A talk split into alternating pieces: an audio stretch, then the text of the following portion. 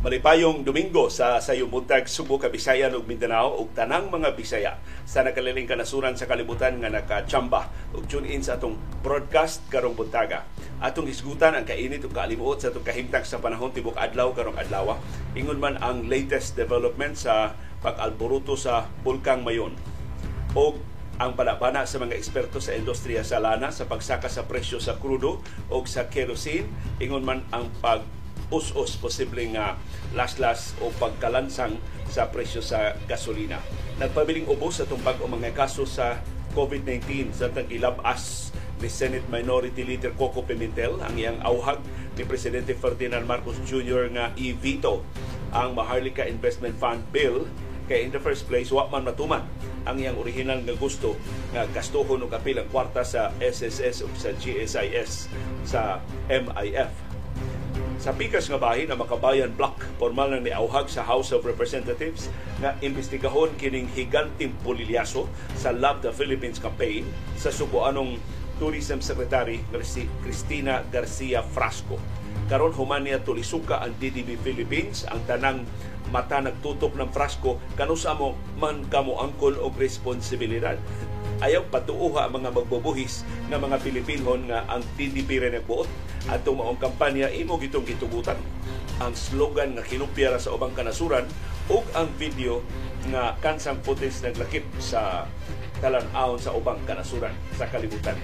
Ug karong buntaga ug mao ni ang atong pulso sa atong baruganan. Kining mga epal practices sa atong mga politiko. Kanusa man ni mabadlong nahibaw ba ka? Ug ako ning na napahinumduman ta ini karong buntag sa editorial sa Philippine Daily Inquirer nga doon na di ay pagdili ang Commission on Audit ining mga EPAL practices sukad pa atong 2013 or usa na kadekada ang nilabay. Atong subayon karong buntag unsa ni mga lagda ug unsa na to pag-report kini mao mga kalapasan. In the meantime, to palihog ng atong survey, unsay mga EPAL practices diya sa inyong mga lugar kana bitang magputang ugnan sa mga politiko, magputang sa ilang mga litrato, sa mga proyekto nga gigastuhan sa atong buhis, pero uh, ilang ang kunon nga ila. Mao ni epal, papapel nga mga practices sa atong mga politiko. Ato nang tukion karong buntaga. Samtang sa Gilas Pilipinas nakadaog ang Gilas Pilipinas bato sa Lithuania pero para na sa mga tinunan sa kolehiyo ang ilan na dagan mo mga bata ra ang napildi sa Gilas Pilipinas sa atong pakigsangka sa atong mga tune-up games dito sa Europa. Samtang ang Gilas Women niingon hayag ang ugma sa women's basketball din sa Pilipinas sa ilang latest nga showing sa FIBA Cup. O ang viewers views usas mga paborito nako nga segment sa atong programa ang pag subay nato sa labing mapuslano ninyo nga mga opinion sa mga isyu nga natuki ug wa matuki sa ato mga programa. Ug bisan adlaw Domingo karon ug dagko na kay paghuyab ning atong co-anchor mangimbitar mi ninyo karong buntaga sa lang edisyon sa atong kasayurang Kinoy Kuyan.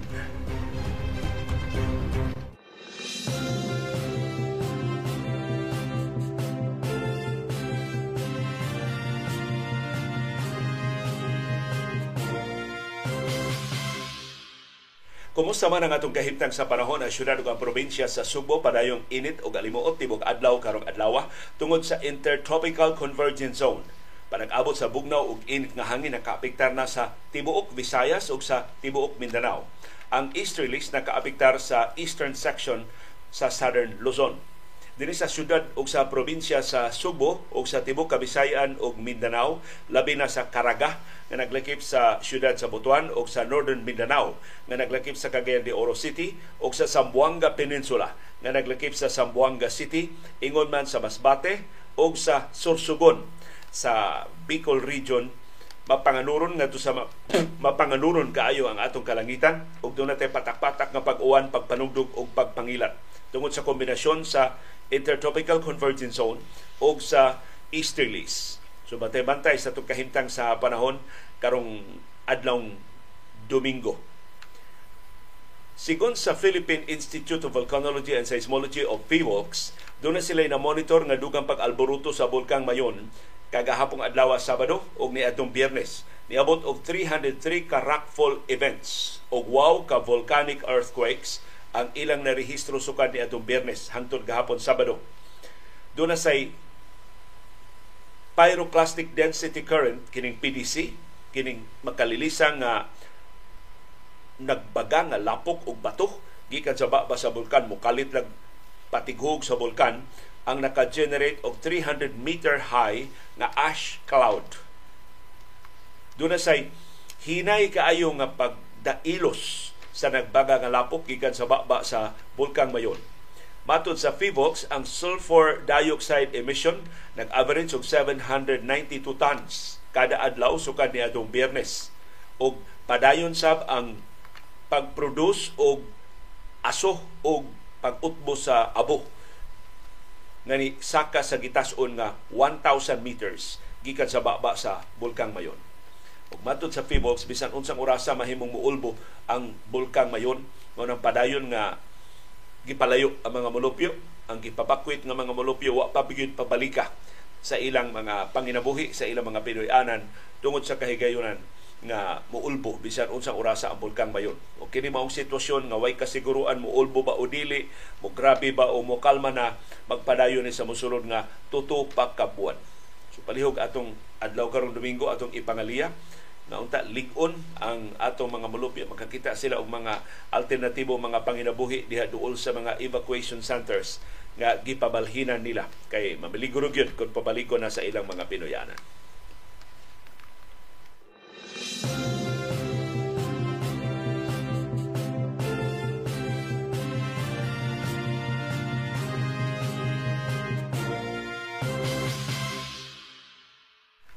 Madayon ang pagsaka sa presyo sa krudo o sa kerosene sugod sa Martes karong Sibanaha samtang gibanabana sab nga muus-us kundi man malansang ang presyo sa gasolina. Mao ni ang pasiuna nga mga banabana sa mga eksperto sa industriya sa lana. Ang presyo sa krudo gitakdang muumento og 50 centavos ngadto sa 80 centavos ang kada litro sa pikas nga bahin ang presyo sa kerosene gitakda nga moaumento og sabang kantidad 50 centavos nga ngadto sa 80 centavos sa kada litro. Ang gasolina mahimong malansang, way aumento wa say us-us pero mahimo siya nga mo us-us og 30 centavos kada litro. Mao na estimate sa mga eksperto sa industriya sa lana busa para ngadto sa mga motorista pagplano na mundaan kung di krudo ang inyong mga gasolina patubil mo karong weekend, labing dugay ugma sa gabi. Kung di gasolina ang inyong mga sakyanan, mahimong di lang sa mo patubil kay wa pa may klaro mo sa mo ah, mo, mo us-us ba pero kung mo us-us gani ipahibaw naman ni ugma sa buntag ay sa mong patubil karong weekend o hangtod ugma sa gabi aron kami una maka-avail sa mas barato nga presyo sa gasolina kung us-usan sa mga oil companies unya sa Martes karong simanaha. Ang labing dakong hinungdan sa pagsaka sa presyo sa krudo o sa kerosene mao ang kanihit sa supply tungod sa paglaslas sa produksyon sa Saudi Arabia o sa Russia o karon ni apil na ang Algeria.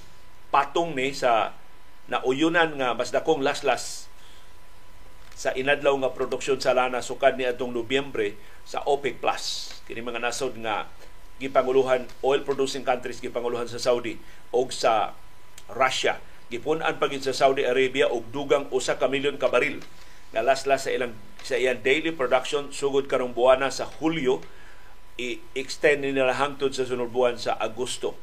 Unya sa Agosto ang Russia mo apil sa laslas sa ilang produksyon by 500,000 barrels per day sa ilang mga oil exports. Ang Algeria ni apil sab paglaslas sa ilang produksyon sugod sab sa sunod buwan 20,000 barrels per day sab ang malaslas sa ilang produksyon. Pero dili kay dako ang laslas, mao sa ni hinungdan nganong ni us-us ang presyo mo us-us ang presyo sa gasolina tungod sab ni sa kaluya sa ekonomiya sa Estados Unidos ug sa China ang posibleng pagpasaka sa interest rate sa Estados Unidos ug sa Europa nga makaapektar sa ubang mga ekonomiya sa kalibutan, makapasamot sa kaluya sa global economy o makapahulga sa pagtidlom sa konsumo sa lana. Ug mo na hinungdan nga nga namiter-miter og jutay wa maka buylo og sulbong ang presyo sa lana sa merkado sa kalibutan.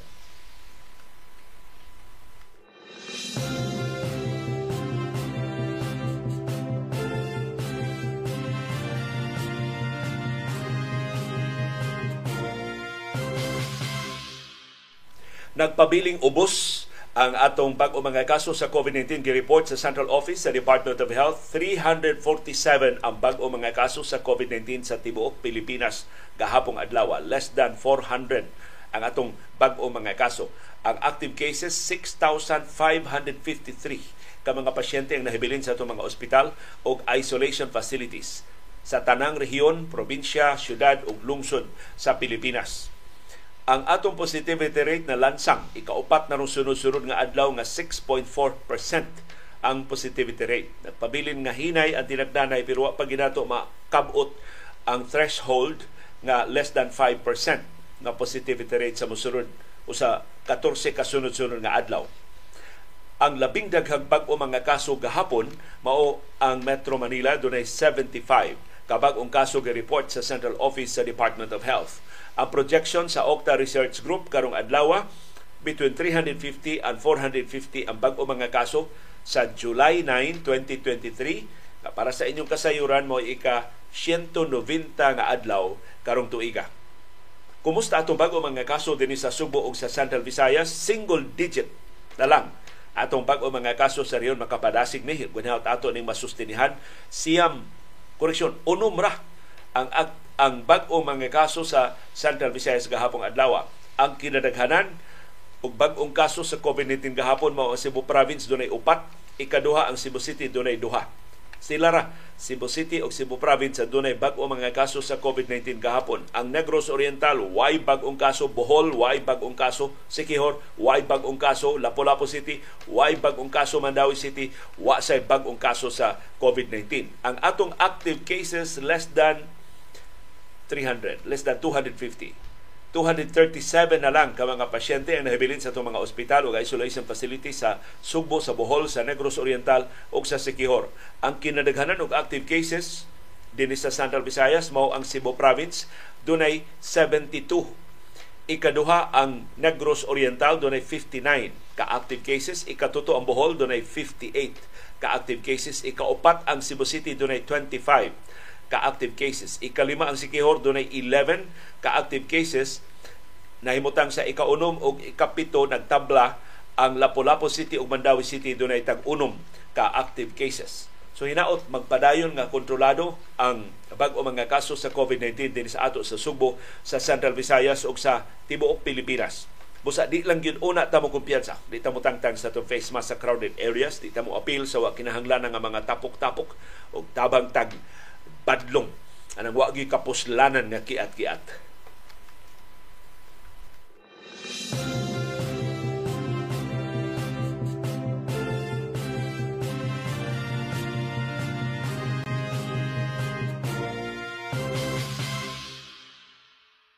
Og daghang salamat wa pa siya puli padayon sa Senate Minority Leader Coco Pimentel pagpahinumdom ni presidente Ferdinand Marcos Jr. nga abunda ang sukaranan sa pagvito ining Maharlika Investment Fund Bill. Gilabas ni Pimentel ang iyang awhag dihang na-interview siya ni Malu Mangahas. Kaya gahapong adlaw. Murag kinis Malu Mangahas na nasa GMA no. Na na siya murag weekly ni ang iya mga interviews niya. Si Pimentel mo yung gi-interview kagahapon girenew ni Pimentel ang iyang auhag ni Presidente Marcos sa pagvito sa Maharlika Investment Fund Bill.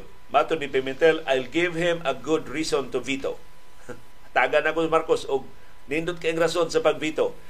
Hindi naman niya nakuha yung gusto niya. Kaya ang gustong Marcos, apilon ang binilyon ka pesos sa GSIS o sa SSS sa Maharlika. Waman Nagkauyon man ang mga senador o mga kongresista nga atong paminahon ang mga sakop sa SSS o sa GSIS nga nangasuko pag-ayo, di na to i-appeal ang pondo sa SSS o sa GSIS. Wa matuman ang gusto ni Marcos. So, ingos Pimentel, ibito ni. Wa magatuman sa kongreso ang imong gusto. Laing rason ni Pimentel o matag higayon mangita kung bag mga rason ni Pimentel, matud niya, nagsugod kining Maharlika Investment Fund bill isip sovereign wealth Fund. Sa ato pa kwartas gobyerno mo i-invest og nakalilain nga mga negosyo sa nakalilaing bahin sa kalibutan. Karon ang resulta nahimo na lang state initiated investment fund. Kay di na ni matawag nga sovereign wealth fund kay ang balaod no nagtugot naman sa private sector o bisan sa langyaw nga mga negosyante sa pag-invest sa Maharlika Investment Fund Bill. So, ingon si Pepe wa klaro ang sinundan kwarta las gobyerno. Karon pa apilo na sa private sector hasta mga lagyaw. Ni pasidaan sab si Pimentel ang Maharlika Investment Fund Bill dunay ni mailhan, dunay tendency na gamiton para crony capitalism. So gani pasabot ang crony capitalism pagpabor sa ilang suod nga mga higala. Kini mga cronies na gikaintapan ni pag-ayo atul sa administrasyon sa amahan ining atong presidente atul sa diktadura ni Ferdinand Marcos Sr. ang iyang paborito nga mga higala, ang iyang mga cronies, mura silang nag-assign og mga industriya, nag-angkunay og mga industriya o losyotan imong sigarilyo ha, ug imo sa ng bino, imo sa ng mga ilimnon. Danding kuwang ko, imo ning lubi. Imo ning monopoli ang lubi Roberto Benedicto, imo ning asukar, ipakapin ang media, ikay house media. Si Dante Silverio, imo ni ang kuan, mga sakyanan, ikay magnegosyo ini mga sakyanan. Roman Cruz, oh, imo ning Philippine Airlines, mga aeroplano basta pasakay-sakay na si First Lady ha, sa asa siya suroy. Assign ni nang labi minus duha ka aeroplano.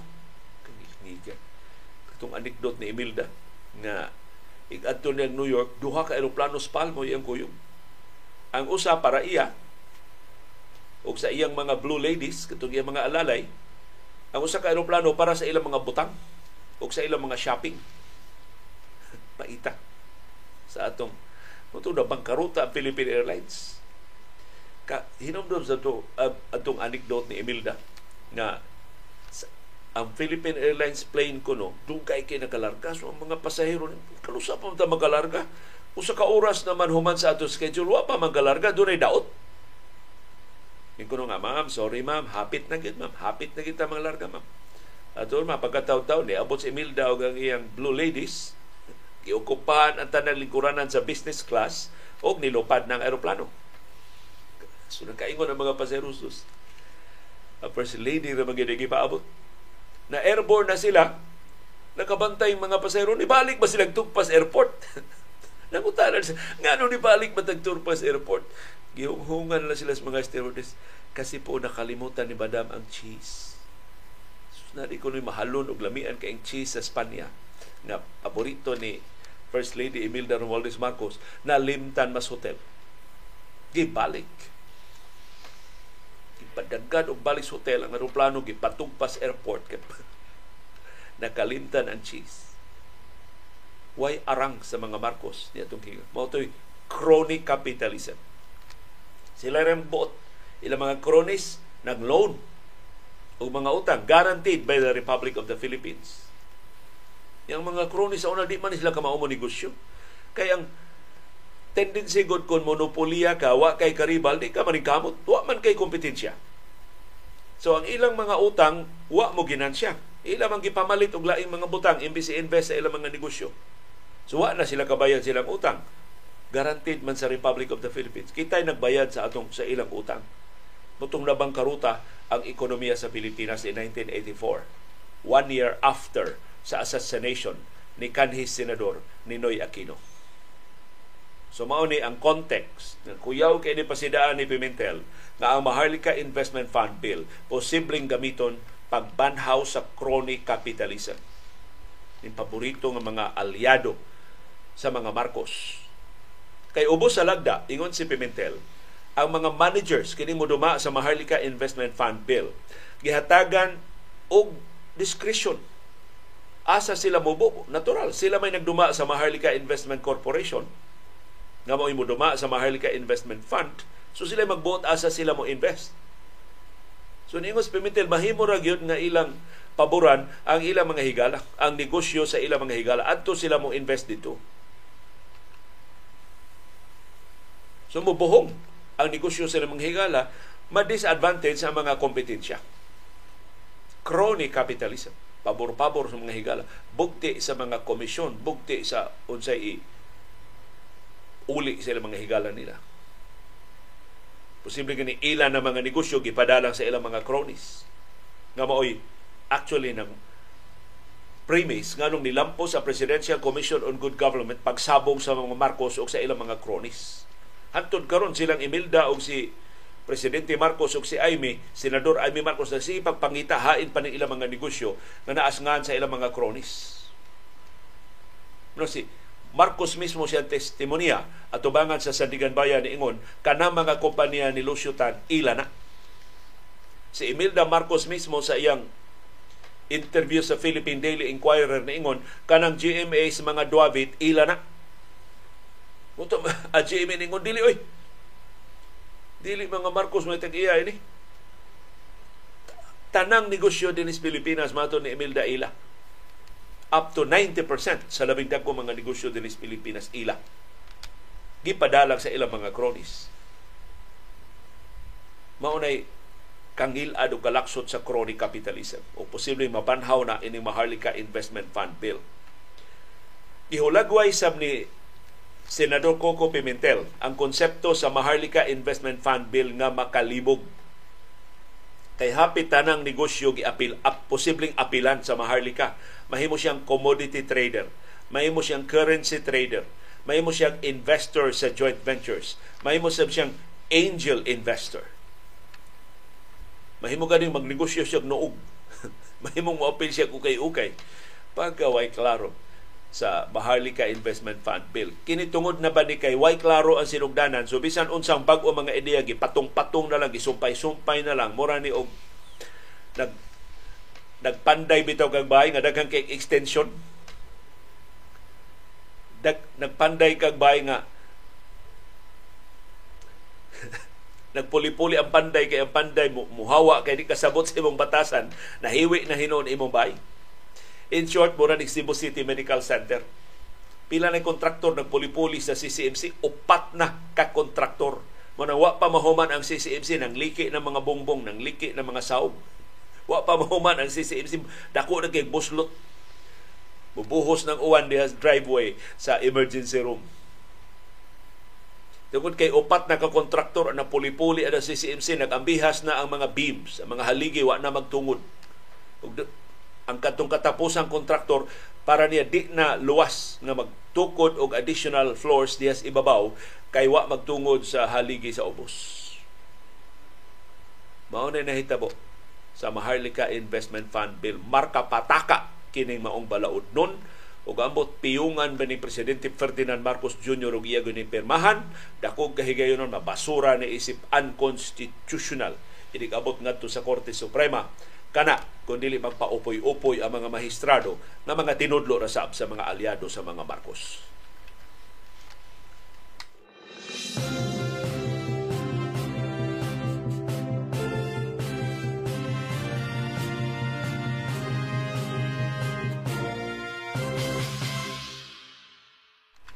Formal na giauhag sa Makabayan Block ang House of Representatives na imbestigahon kining higanting bolilyaso dakong pakauaw sa Love the Philippines rebranding campaign. Matod sa Makabayan Block, nipasaka na sila og resolusyon sa House of Representatives nga niauhag og investigasyon ni ining rebranding campaign nagipamugos gyud sa Department of Tourism bisan sa mga pasidaan nga malampuson ang It's More Fun in the Philippines. In fact, ang unang unom kabuan sa Marcos administration nakapahimos sa kalampusan sa It's More Fun in the Philippines nganong usbon man gyud ang wa maguba. Nganong ayuhon man ang wa mabalik. Na nawali na hinoon.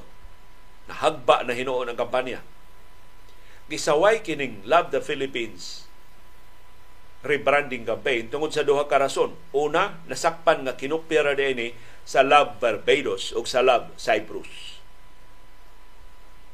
Ikaduha, ang footage nga gigamit sa campaign video dili gikan sa Pilipinas.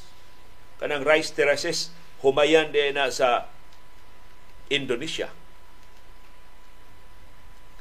Kanang mananagat nga nag-itsa og pukot di na taga Sugbo ni taga Mindanao ni taga Luzon mananagat din sa Thailand pagka makauuaw. Mo nang giauhag ang House of Representatives pinaagi sa Committee on Tourism o sa Committee on Good Government o Public Accountability sa pag-imbestigar ining maong pagkauaw. To ensure that public funds are used efficiently and effectively. Aron pagsigurong way na usik na kwarta sa katawhan ini and that government agencies are held accountable for their actions. Ito na manubag ini maong pagkauaw. Kaya di mahita mo musori lang unya wa na. Kinsa may na responsable ini. Trinilyon ka pesos ang balor sa damage nga nahimo ani. Pila ka libo ka mga turista mo ingon dito ana sa tourism campaign pa lang na makak na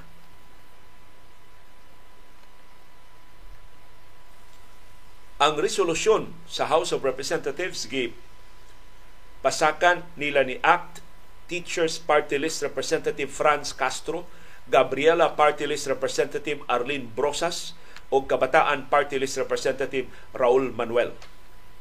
Dakog kahigayunan maimbestigar gyud sa House of Representatives bisag minority ra ang Makabayan Bloc kay ilang gamhanang aliado mao si kongresista Joey Salceda sa Pico. Taga-administrasyon ni si Salceda pero suko siya ining Love the Philippines campaign kay wa i-appeal ang Albay.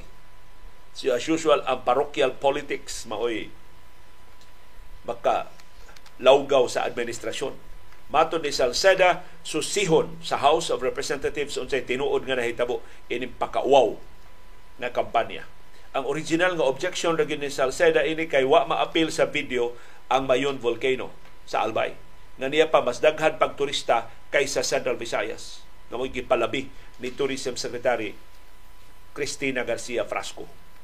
Na nisamot ang ulbo ni Salceda tungod ining bulilyaso nga dili gani di gikas Pilipinas ang footage nga gigamit sa campaign video. Pero bisan pa ini maong bulilyaso si Presidente Ferdinand Marcos Jr. ni padayag siyang hingpit nga pagsalig ni Frasco ug magpabilin siya sa gabinete ug basaligon siya nga masulbad ni Frasco kini maong bolilyaso.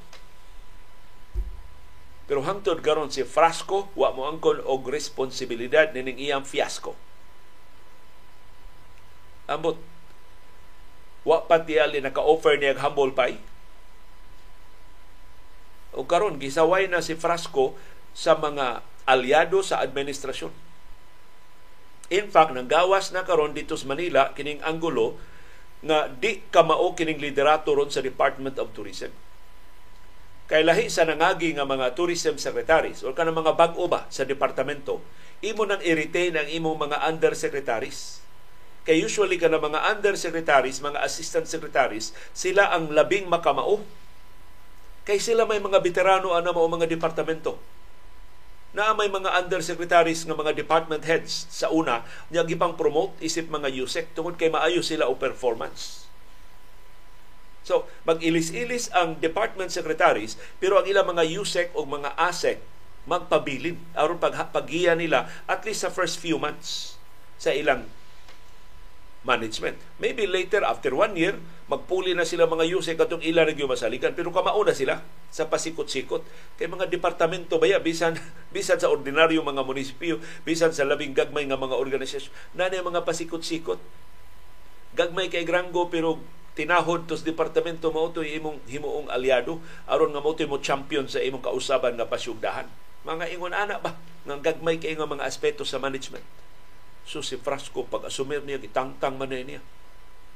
Ang tulo sa upat kalabing dagko nga mga opisyal sa DOT ug iyang gipulihan o pulos di kamao. Nawa ta mangingon di kamao ni taga Subo kay pulos man ni taga Subo ang iyang gipili. Kamao ni sila mga laki, mga, mga maayo ni sila mga babae, pero di sila suhito sa Department of Tourism. So ang top four leaders sa DOT di kamao. Ah, di, di suhito. Mata mo di sila kamao. Mahimong mas kamao pa sila atong ilang gipulihan pero di sila suhito. Kunya sa first few months nagkarakara sila, nagharap-harap sila pagkat-on. Ug mao na resulta. Lalutsan sila ini makauwaw kaayo nga resulta pagpamugos nila sa rebranding campaign. Ug actually kini kini tanan sip-sip ni Frasco ngatong Marcos. Of course iyang aliado si Sara pero kahibaw siya si Sara number 2 raman.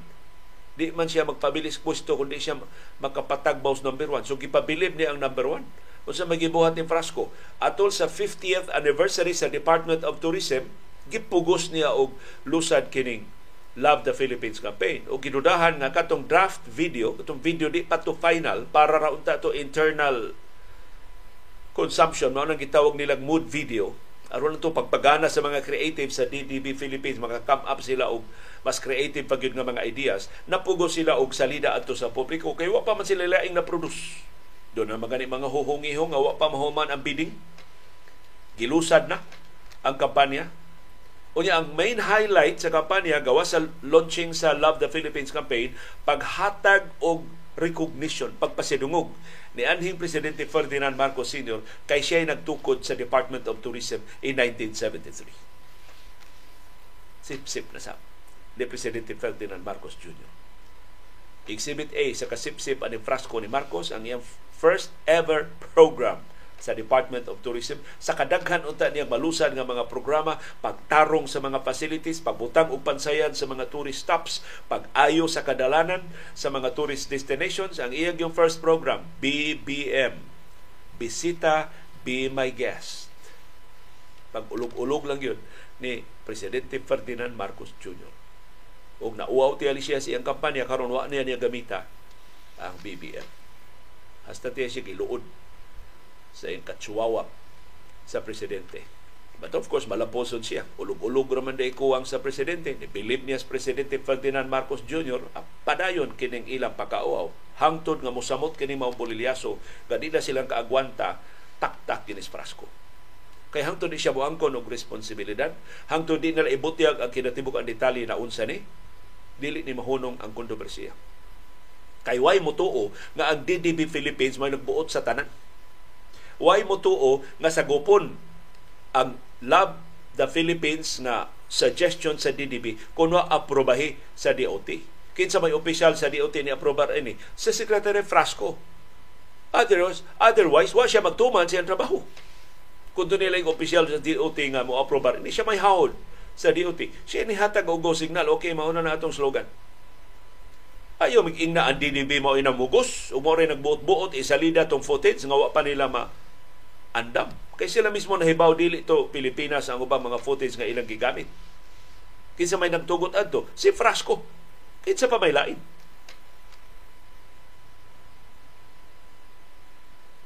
Siya mo'y sekretary sa turismo, siya nagbuot unsay mahitabo atol sa launching. Pero hantod karon nakabati ba ka ni Frasco ni angkon og responsibilidad? Wow. Muning nisaad silang exhaustive investigation hangtod karon wa pay detalye giun sa paglusot katong kinopya nga slogan, giun sa paglusot katong binuang nga footage sa campaign video. Kay maklaro man nga gawa sa DDB, ang ayang tulisokon ang DDB, ang ayang silutan ng DDB, ang ayang i-blacklist ng DDB, unsay labing tukma nga silot aning ilang pakauaw nga gihimo, pero ang DDB gi-enable lang sa Department of Tourism na perpetuated ang pangupya sa DDB kay giaprobahan sa DOT. Nasalida katong pakauaw nga video sa kampanya sa DDB kay gitugutan sa DOT.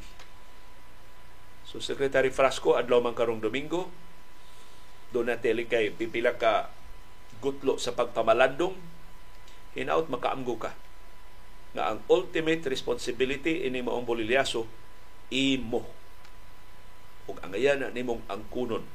Ug kun na kay delikadesa mo offer ka sa imong resignation. Murag mas dungganan nga ni offer ka mo resign nya gipugnan ka sa presidente kaysa nagpadigo padunot ka sa imong pwesto. At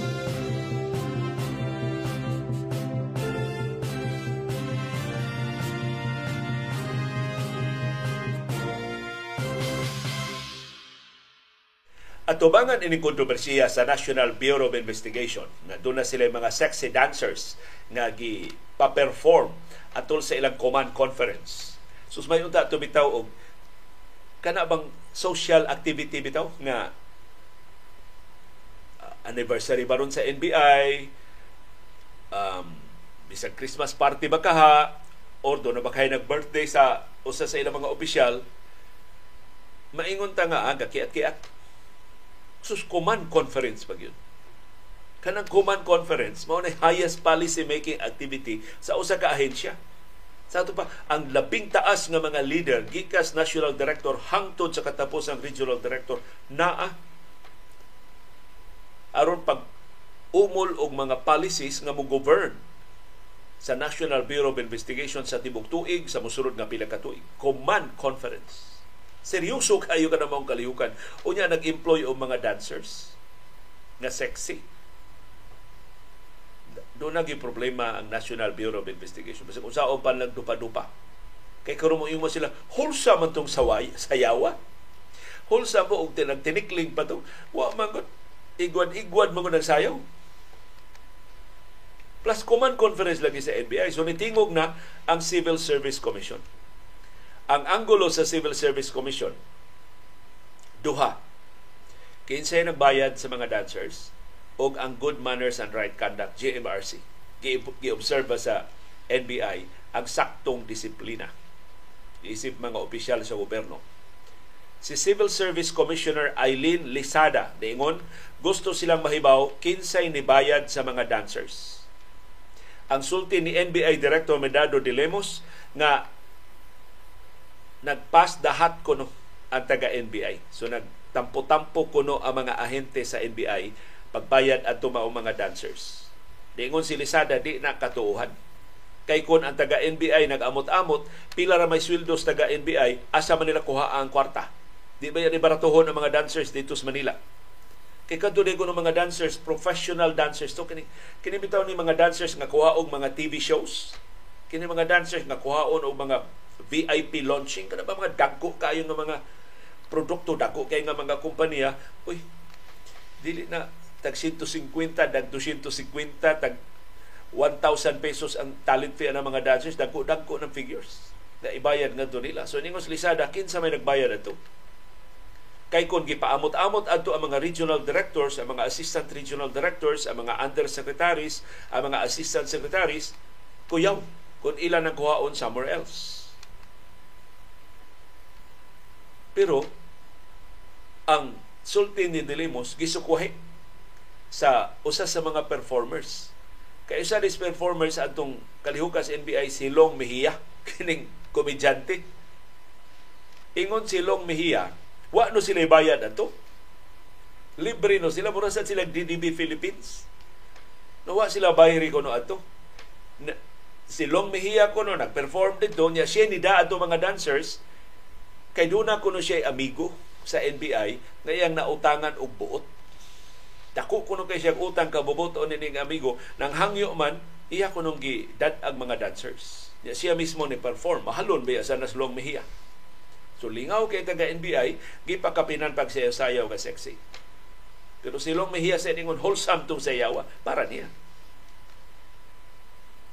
Og mao ni ikaduhang punto ni Lisada ang National Bureau of Investigation ang ayang ha, ang ugat tanang ahensya sa gobyerno angay mahinomdom sa good manners and right conduct.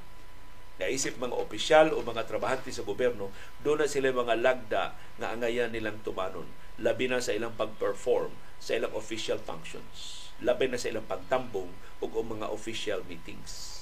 Namoy nature at kalihukan sa National Bureau of Investigation na hinawd ang Civil Service Commission di lang sa istorya o ipatuman gyud nila ang mga lagda sa Civil Service Commission nga posibleng nalapas atong kiat-kiat sa taga National Bureau of Investigation.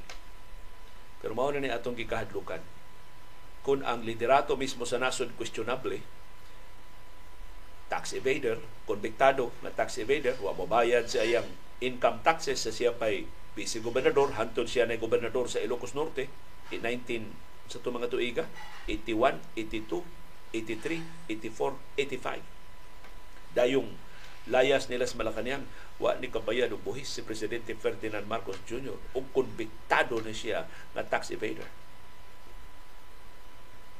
Karon na sila mas dakong utang sa estate tax 203.8 billion pesos sigon sa latest billing sa latest demand letter sa BIR wa pa nila bayri for more than 30 years na kay since 1989 pa nang utanga kung mao na imong pamunuan kinsa may unsa may mahitabo siya mga tinudlo Moingon ang iyang mga tinudlo, eh.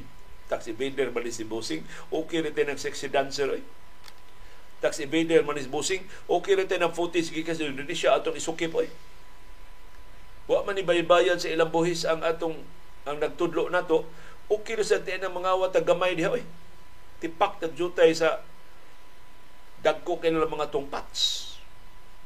So unsay punuan, posibleng mausay bunga unsay punuan ug mao ning nangalisbo og apil ang mga sanga apil na kini mga sanga nga ato tagihangad nga professional nga government agency mga abogado mga ngilngig kay mga investigador ang tagduma na apil na og kabulilyaso ang NBI.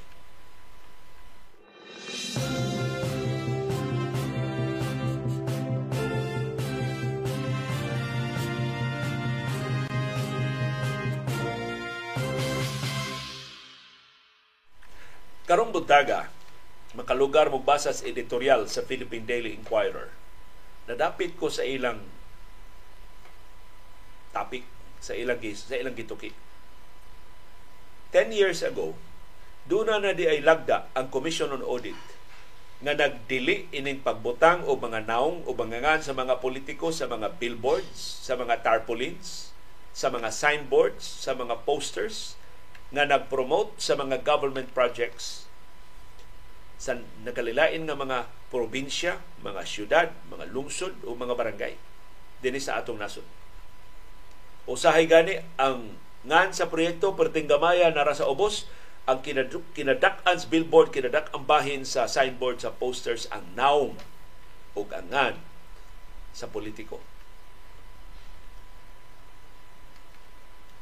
Sukad pa 2013, giluwatan sa Commission on Audit ang pagdili ini mga EPAL practices. Mao ni ang COA Circular number 2013-004. Giluwatan atong January 30, 2013 atol sa administrasyon ni anhing presidente Noynoy Aquino. Ang pagpahibaw sa mga proyekto, na doon ay proyekto, pila ka kilometro ang daan, pila ka kilometro ang pag-aspalto, unsa na mga imbornal nga gibutang, gikinahanglan na. In fact, ang Commission on Audit ni Sugo, na ipahibaw sa publiko nga dunay proyekto na naadya padong ang ilang buhis. Pero matod sa COA, ang mga pahibaw sa mga proyekto should be made at the least possible cost. So this, this ang kamugasto og minilyon anang imo mga signboards, anang imo mga billboards. Ang labing yano nga paagi pagpahibaw nga maklaro sa mga tao nga kanang proyektuha gikan na sa ilang buhis. Kay kabahin na sa pag ensure sa transparency in governance. Matod sa kuha, kining mga mga signboards kinal mo pahibaw sa publiko unsa ng proyektuha, pilay budget sa proyekto, kinsay kontraktor sa proyekto, ug ubang mga detalye kanus ang nagsugod kanus ang mahuman kanang maong proyekto. Ug kining circular sa Commission on Audit batok EPAL practices nga giluwatan na po nakatuig ang nilabay. Di lang ni para sa mga infrastructure projects naglakip sab ni sa mga kalihukan sama sa medical o dental missions feeding programs distribution sa relief goods atol sa mga katalagman sports o cultural events apil na mga fiestas, mga workshops o mga seminars.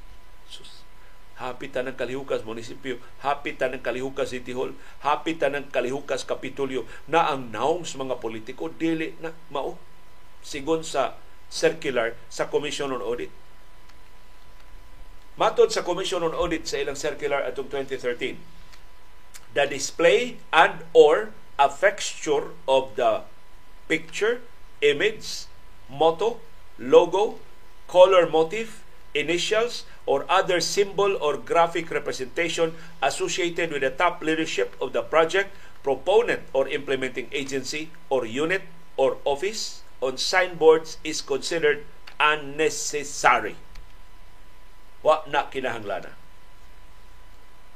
So kanang mga uniforme sa mga trabahante, mga sakinan nga parehag kolor sa kolor sa partidos mayor, gidili na sa Commission on Audit. So kanang mga naong ni Mayor Ahong Chan di syudad sa Lapu-Lapu. Kanang mga naong nila ni Mayor Aljo Frasco, ni Kongresista Duke Frasco o Tourism Secretary Cristina Garcia Frasco di Haliluan, illegal na, unnecessary na. Ang ayan ang tangtangon sa labing dali nga panahon sa Commission on Audit pero ambot di niliwat ni mga frasko, kini mga batan o mga frasko. Nga hastang litsyon liluan, kung mahimo butangan sila mga naon. Kaya akong kahinumduman, kadtong mga tiguang nga frasko, mga ginikanan, mga apuhan ini nilang duk frasko, di man ingon ini kaipal.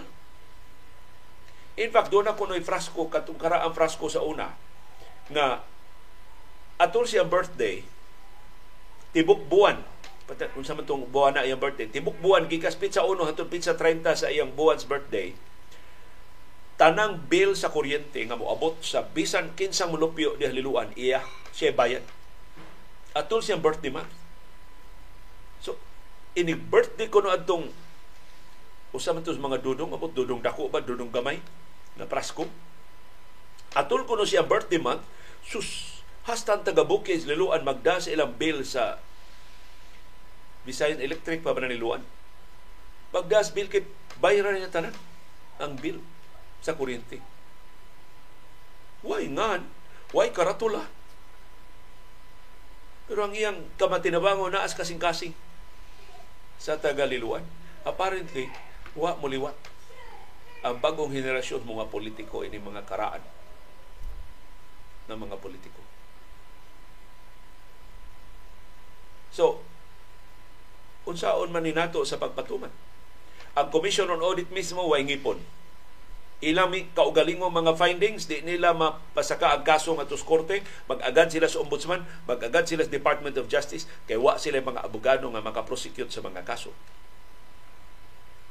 Gawas ining circular sa Commission on Audit, dunay laing balaod nga nagsilot ining mga EPAL practices subject ni og administrative disciplinary action ubos sa section 127 sa Presidential Decree number 1445 1445 nga nag gitaytulan og Government Auditing Code of the Philippines. So unsaon ni nato sa pagpatuman kini maong lagda? Kung way ngipon ang nakalilaing mga ahensya sa gobyerno kitang katawhan ang mopatuman ini kung saon man pinagi sa pagbisto ini maong mga binuang. O karong pagsugod, palihog tubaga ng atong survey sa baruganan karong buntaga, unsay imong nakitaan, unsay imong napanid-an nga EPAL practices sa imong lugar. Ang lugar nga imong gipuy-an, ang lugar nga malabyan nimo gikan o padung sa trabahoan, padung eskwelahan, padung sa imong mga lakaw. Unsay mga EPAL practices litratuhi na palihog, i-post na sa Facebook, i-post na sa Twitter, ito na bag-o karon ha nga counterpart sa Twitter, mas daghan pa og mga users ang threads na nagbase sa Instagram. So kung naa kay Instagram account, sayon na lang kaayo pag abli og account sa threads na, na ilang gusto mutumba sa Twitter. So mas dag mas daghan ka na og mga plataporma karon. I-share na mo dire aron ato nang ibisto kada mao mga EPAL practices. Ibutang na sa tong comment box aron nga ma mahibaw-an iyawat na lang madutla gamay uwaw. Kining mga kongresista, kining mga mayor, kining mga gobernador, kining mga politiko nga nag-EPAL. Kay di man guna mao ang ilang gibuhat. Nganong ibutang Manila ang ilang mga ngan anang mga proyekto dili man na ilang kwarta ang gigamit ana proyekto ha. Na Mandawi on niliwat ni sa iyang amahan ug siyang apuhan si Lollipop o ano ang kongresista ron sa Mandawi City Loan District. Tanang proyekto, butangan siyangan, butangan siyang naong. Nadili man na iyang kwarta. Susupak na skuwa. Litratuhin na ninyo, i-post na nato sa social media aron mag-viral na mauwaw ning mga kanahan mangangkon o proyekto nga dili ila. Proyekto nas katawhan. So kung magbutang mo diyang notisya, ingna nga gika na sa buhis sa taga Mandawi, gika na sa buhis taga Liluan, gika na sa buhis taga Konsolasyon, gika na sa buhis taga Talisay, Gikan sa mga magbubuhis, dili nagikan sa mga politiko, dili nagikan sa mga government officials. Mauna rin ito naganan. Wa may ahensyas gobyerno ni patuman ini. Kitang katawan kitang mga magbubuhis aware ining maong pagdili sa COA circular o kining presidential decree sa mga EPAL practices kita mo ay bubutyag, bubuyag, musangyaw ini mo mga kalapasan. Aron at least mahibaw ang mga politiko, di tali sila hingpit mabadlong pero mang, managana na sila sa sulod. Di na kayo dakon ilang mga naong, di na kayo mas dako pang ilangan kaysa mga ngas mga proyekto. Murag ilang kwarta ang gigasto ang proyekto ha. Ya kanang kwartahan gigastos proyek sa proyekto giibanan ra ba na nila? Pila to isulti ni Mayor Magalong? 10%, 20%, 25%. Ang kuhaon sa mga politiko, susdo ni isulti na ko, na ikaraan kongresista, retirado na kay masakito na, hamtong na kaayo, luya na, nipuli ang iya ng mga kaliwat, sila gihaboy na kontrolar sa distrito. Pero ang pangayoon kuno sa una, moabot og 50%. Sus, kuyawan kuno kontraktor. na sir, unsa naman ay among ipa ipatuman sa proyekto sir og 50% imuha. Na sige, 40% na lang. Ang grabiha kuno mangayo ining kongresista ha. Ya perting datua ini ilang pamilya ha. Daghan kay sila mga negosyo dili sa ato pero managingon ang kahakog way kinutuban.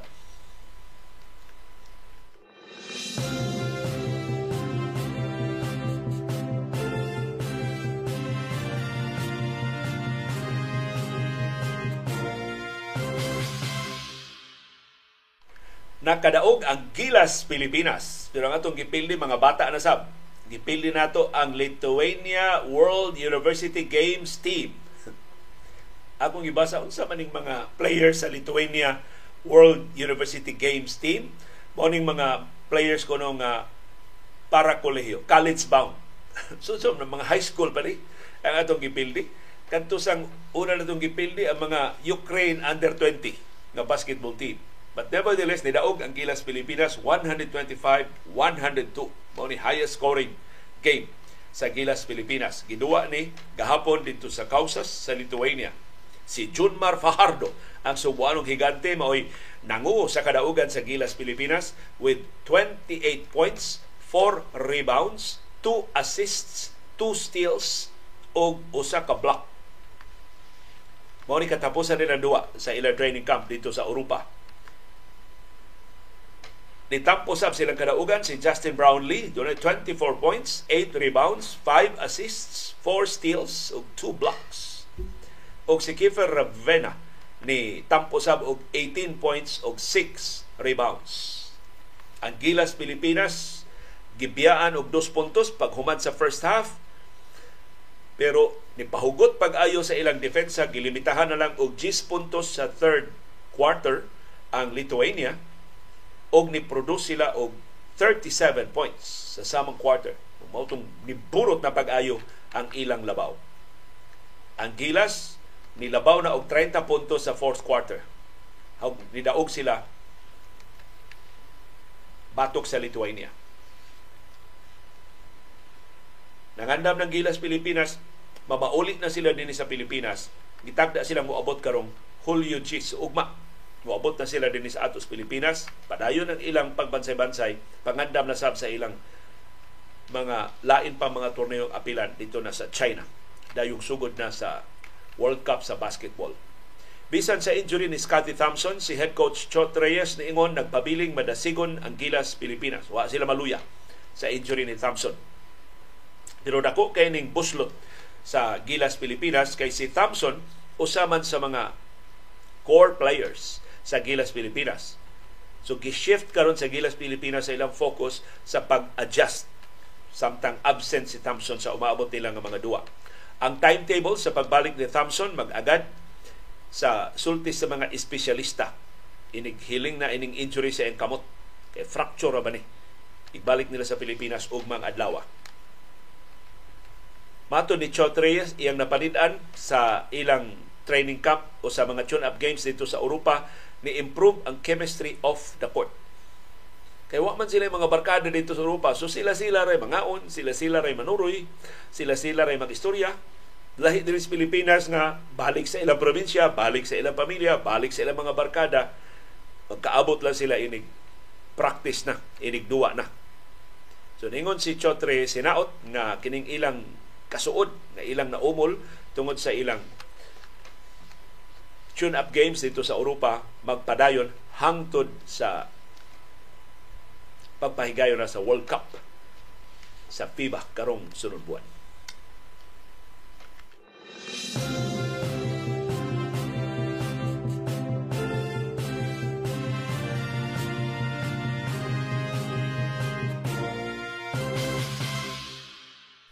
ang Gilas Pilipinas Women wa sa papiri human sa ilang nindot kaayong labok sa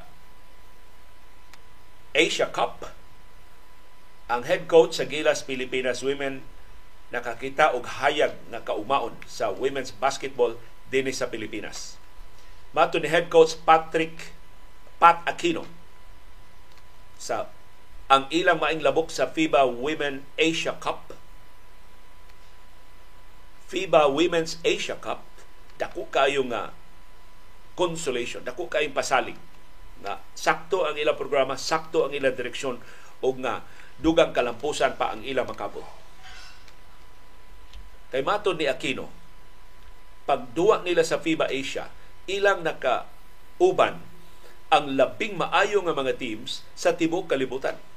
Kay apil ang Australia na number 3, apil ang Japan na number 9, Apil ang South Korea nga number 13. Apil ang Chinese Taipei nga number 33. Apil ang New Zealand nga number 27. Ug gipildi pa gyud sa Gilas Pilipinas Women ang Chinese Taipei. So sila mo labing maayo nga mga teams sa tibok kalibutan. Ug upat nila ang nakasud sa World Cup ug sa Olympics. Unya wa paperi ang Gilas Pilipinas Women. Ilang napakita unsay katakos sa mga Pilipina sa natad sa basketball. Ikaunom na labing maayong team sa pagtapos sa torneo ang Gilas Pilipinas Women. Matod niya ni head coach Pat Aquino, nakatabang pag-ayo sa ilang kalig-on sa Gilas Pilipinas Women. Ang bag-o nila mga magdudua, mga newcomers, pero mga main contributors sa ilang pag-apil sa torneo dito sa Sydney sa Australia sinang Vanessa de Jesus o si Jazz Hoson. So congratulations sa Gilas Pilipinas Women. Good luck sa umaabot ng mga torneo nga ilang apilan.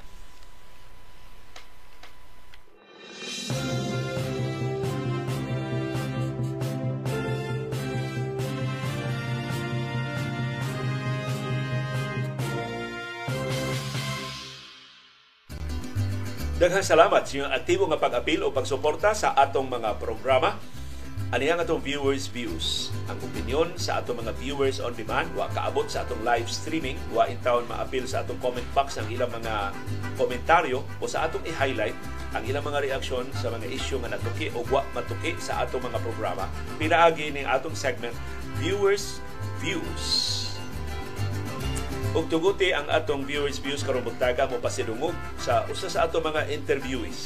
Gamay ra magitag na interview din sa atong programa tungod sa atong mga technical limitations pero atong na interview si Ricky Balisteros ang kanhi Executive Director sa Sinulog Foundation Incorporated. Si Ricky Balisteros namatay tungod sa atake sa kasing-kasing kagahapon.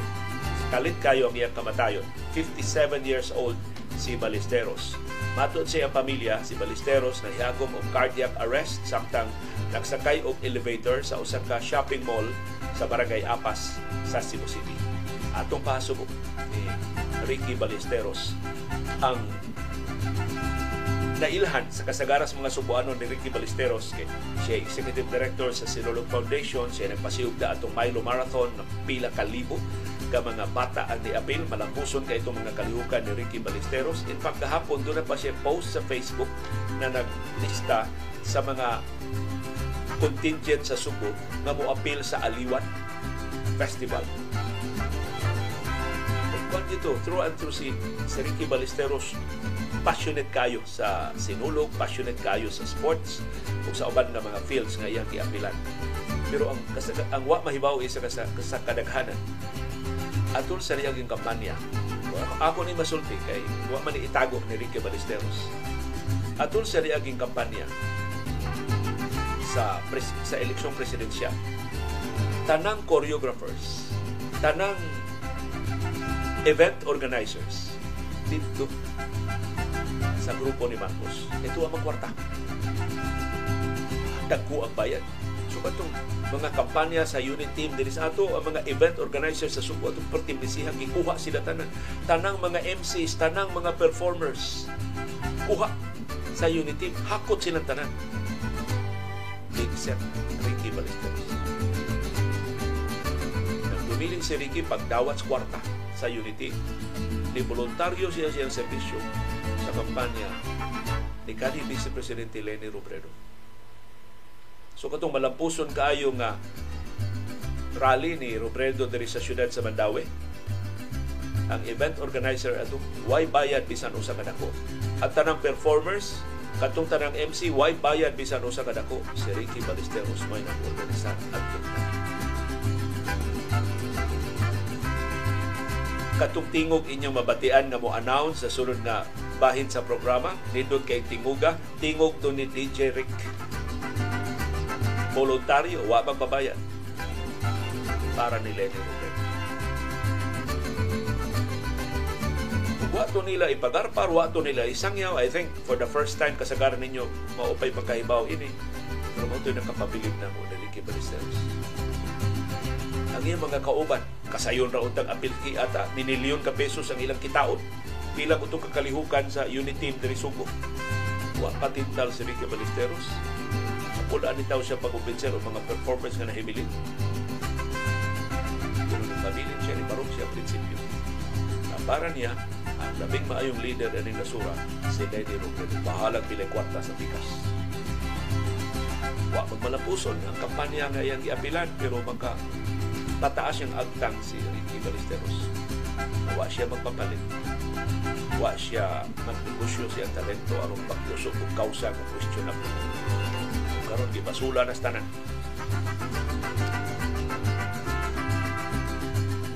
Ang resultas ni Agit Ug wa may parintihay ning programa ha? Usa sa atong mga viewers views iya sa akong pag-umangkon nga tagulan to sa ngan nga Zell knows. Ni iyang ingan sa iyang account. Ako ni pag-umang ko nagtiyo gid nako na unta ko'y isugyot jo. Bisag unsang orasa matraffic jud diha sa Pardo nakabantay ko nga dunay tuto ka pedestrian lanes diha sa Pardo ang usa na adapit sa police station. Ang ikaduha na tungod sa gianan sa simbahan. Ug ang ikatuto naa sa tungod sa fire station. Lakton pagkasulti wa nay hinungdan ang skywalk dihang dapita okay raman ang pedestrian lane para sa mga PWDs o sa mga senior citizens. Mao nang na traffic diha kay muurong pa man ang mga sakyanan sa pedestrian lane, hinaot magtan-aw ni sa mga hingtungdan labi na sa mga nagmanage sa traffic. Dako kay gasto sa skywalk pero ang muagi maihapra. Daghang salamat. Zelno, sakto kay nimong opinion. National Highway, butangan nimo og pedestrian lane, you should be very selective. Kadto ra yung lugar nga daghan yung mangagi. So maybe ka nang tutok ka pedestrian lanes, pilian na to nag-usa. Asa man ang kinasentruhan diha, maybe ka na sa simbahan. Kanang agianan tungod sa simbahan, mao nay himuon na to ka pedestrian lane. Ato na tong hangyoon na to na tong uban, tagtangon na to ni pedestrian. Eh kung ang pedestrian lane imong ibutang kada tulo ka dupa, uh, way kapaingnan ang trafiko. Nga nasud highway na. Kana sa Pardo. Si Ma'am Cynthia Green, nitubag sa atong pangutana gahapon, nga nung in love magkaitag basketball.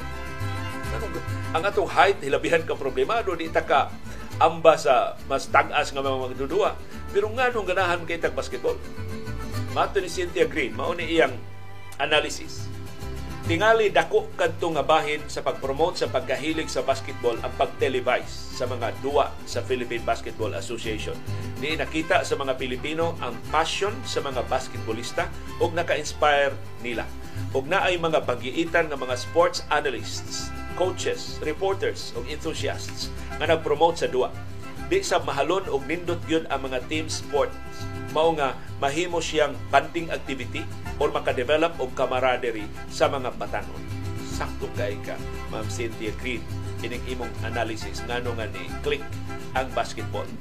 Si Ferdinand Sugatan, senior, doon sa iyang kaugalingong analysis. Maybe during the 70s, basketball represented the truth and the Filipinos were and are so hungry for the truth until now. so, pulos matubakak ang diktadura sa dekada 70, diya lang sila kakita tinuod sa basketball. Pero ni asad ang lain nga mga analysis mahitungod sa atong gugma sa basketball. Filipinos love basketball for a number of reasons. Number one, accessibility. Basketball is a relatively easy sport to play as it requires little space, no expensive equipment, and can be played with a small number of people. This makes it accessible to people of all ages and socio-economic backgrounds. Number two, excitement. Basketball is a fast-paced and exciting sport which appeals to the Filipino sense of adventure. The game is full of action and suspense, which keeps fans on the edge of their seats. Number three, national pride. The Philippines has a long and proud history of success in basketball, both at the international and domestic levels. This has helped to create a sense of national pride around the sport, which further fuels the Filipino love of basketball. Number four, role models. Many of the Philippines' most popular athletes are basketball players. These players serve as role models for young people inspiring them to take up the sport and achieve their dreams. Number five, culture. Basketball has become deeply ingrained in Filipino culture. The sport is featured in movies, television shows, and music. It also is a common topic of conversation among friends and family. Number six, Filipino love for, of basketball is also rooted in the country's history of colonialism. During the American occupation of the Philippines, basketball was introduced to the country by American soldiers. The sport quickly caught on. So, mga Amerikano di nag-introduce nato sa basketball. O katapusan, para nako mo ni usa sa importante kay rason nga nung ganantag basketball, nahimo siyang source of livelihood Daghan kay mga kabos nga na arang-arang tungod sa basketball. John Mar Fajardo. Kahinumdom jud ko sa istorya ni Attorney Baldomero Estenso sa University of Cebu. Suot ko na siyang opisina dito sa UC si John Mar Fajardo nagchinilas. Bertindakuan tao. Sir, namo scholarship diri sir Dana ko John Mar. Ang nakitaan dyan ni Atty. Extension ni John Mar ang iyang itason, ang iyang gidakon. Dong! Himuon ti basketball player dong. Scholar kasi yun si dong. Tugtuon man. Ilang gi-trade John Mar, inaon pag dribble, inaon pag shoot, inaon pag tanang duwas. Wa may kalimutan John Mar basketball. Ilang gi-trade John Mar Diaz University of Cebu. Ang sunod nilang problema, why sapatos mo arang ni John Mar? Bisag asa sila tindahan na din. Sumpo kadako bagtiil ini bata asam tag sapatos ini. Nanawag sa attorney Estenso sa mga alumni sa UC sa Estados Unidos. Ug sa ubang kanasuran pangitaay ko yung sapatos diya gisukod nila ang tiil John Mark ipapangita nila sukod dito sa Estados Unidos. Ah, nag-abot-abot oy. Ang mga sapatos kika sa alumni nga nangalipay pag-ayo na higante nga basketball player ang UC mo sapatos ni John Mark. Lumana ang nganong popular kayo ang basketball, daghan kay mga na-scholars nakatiwas sa ilang kurso tungod sa basketball. So Nagkasalamat sa mga pagtuon sa ato mga viewers sa kangilngig ng influensya sa basketball. Si Mayet Quezon ang atong kinis Mayet Quezon ako ning kauban sa DYRF. Ang bantugan ni nga Mayet Quezon na dramaturga ni ato sa DYRF. Tagaliluan ni siya Matod ni Mamayet, tagaliluan ang atong tourism secretary pero dunay mga turista mosuroy diri sa liluan pastilan wa joy ikapanghambog.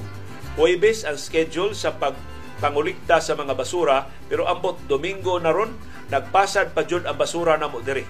Wa lang ko kakuha og pictures sa nagpasad nga basura kay nagsakay ko habal-habal. Pastilan. Tourism Secretary Cristina Garcia Frasco, maigo kasulti sa katiguangan, manilhig sa imong kaugalingong nataran. Si Din Discalyar niingon, as of the present administration, ang paghunong sa corruption hanap gyud kaayo. O nitubag niya sa atong survey, doon na pa may paglaom na mabadlong ang corruption. Although na ay mga tarong nga nagbuhat og tinarong, mas daghan jud ang mga corrupt sa tan-aw sa atong mga opisyal karon sa gobyerno.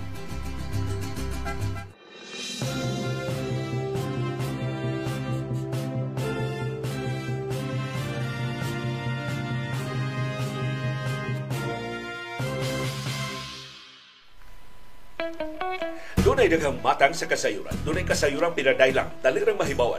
Dunay say kasayuran gitaguan, gilumluman, angayang kuy-kuyon sa katawhan. Kasayuran kinoy-kuyan. Sa wa pa mapadpad katungdangan kay kwarta sa SRP sa niaging semana, dunay laing insidente sa grabe nga pagbaha sa kwarta. Sa Cebu City gihapon na itabo sa niaging pila na kadikada atol sa press conference gipatawag sa usa ka kongresista. Ang kongresista siyang negosyo na problema. Gipasangilan nga hasta mga bata gipatrabaho niya. Hasta kalikupan puwerte sang gusbata. Sibaw ang auhag ipaban ang negosyo sa iyang pamilya. Maong gipatawag sa kongresista ang hapit tanang sakop sa media, mga reporter, mga komentarista o mga kolumnista Kay di pa man sa inguna na kadaghan ang media sa Subo ni atong higayuna. Hapit tanang gipatawag sa press con nito nga kay hit man kay itong balita. Daghan man kayo ang gusto nga musukit-sukit sa kongresista. Pero usa ko suwa mo tambong kay di man po ganag press con sukan pa sa una. Nanambong sa press interesado nga nangutana. Unsa bagyod kagilad ang negosyo sa kongresista? Duna say nanambong nga lahi ang interes nila kay nakadungog nga mubuhi og daghang kwarta. Kay determinado ang kongresista manalipod gyud sa negosyo niya. Kay mo to'y tinubdan sa dakong katigayunan sa iyang pamilya. Mo to'y tinubdan sa isabwag niya para vote buying sa kampanya. Pagsugod sa presscon tuasik dayon ang mga pangutana. Isugsab ang kongresista nga nitubag og tagsa-tagsa. Pero atensyon sa uban dito na sa listahan nga hinay-hinay nga gipasa-pasa. Nagtabok-tabok na sa nakalilain nga mga lamesa. Gipasuwat mangangan o ilang mga organisasyon sa media. Pagawas na sa mga sobre ni siga na ang mga mata kay ang mga sobre puwerte mangyong bagaa. Sa sud sa sobre ang mga nidawat wa na ipagduda nang utana na lang sa ilang hunahuna kun pila Una-una sa mga nanambong mura og nagkapariha. Kalit lang nga nakahukom nga sa pansayan sila mo bisita. Pag-abot sa pansayan, nilurat pagsamot ang ilang mga mata. Pag-abli sa sobre na bantang kwert, kwarta puwerte yung dasuka. Mga sobre nagpasad sa pansayan, nagsapaw-sapaw na. Waiting ganay nga nipasok sa kwarta sa ilang mga bulsa. Nanggawa sa pansayan nga mga dagway puwerte ng pagtuka nagpugong-pugong sa ilang higante nga mga ngisi nga puwerte ng dagkua naghuna-huna unsa nay gastuhan sa kwartang naglugnot-lugnot na.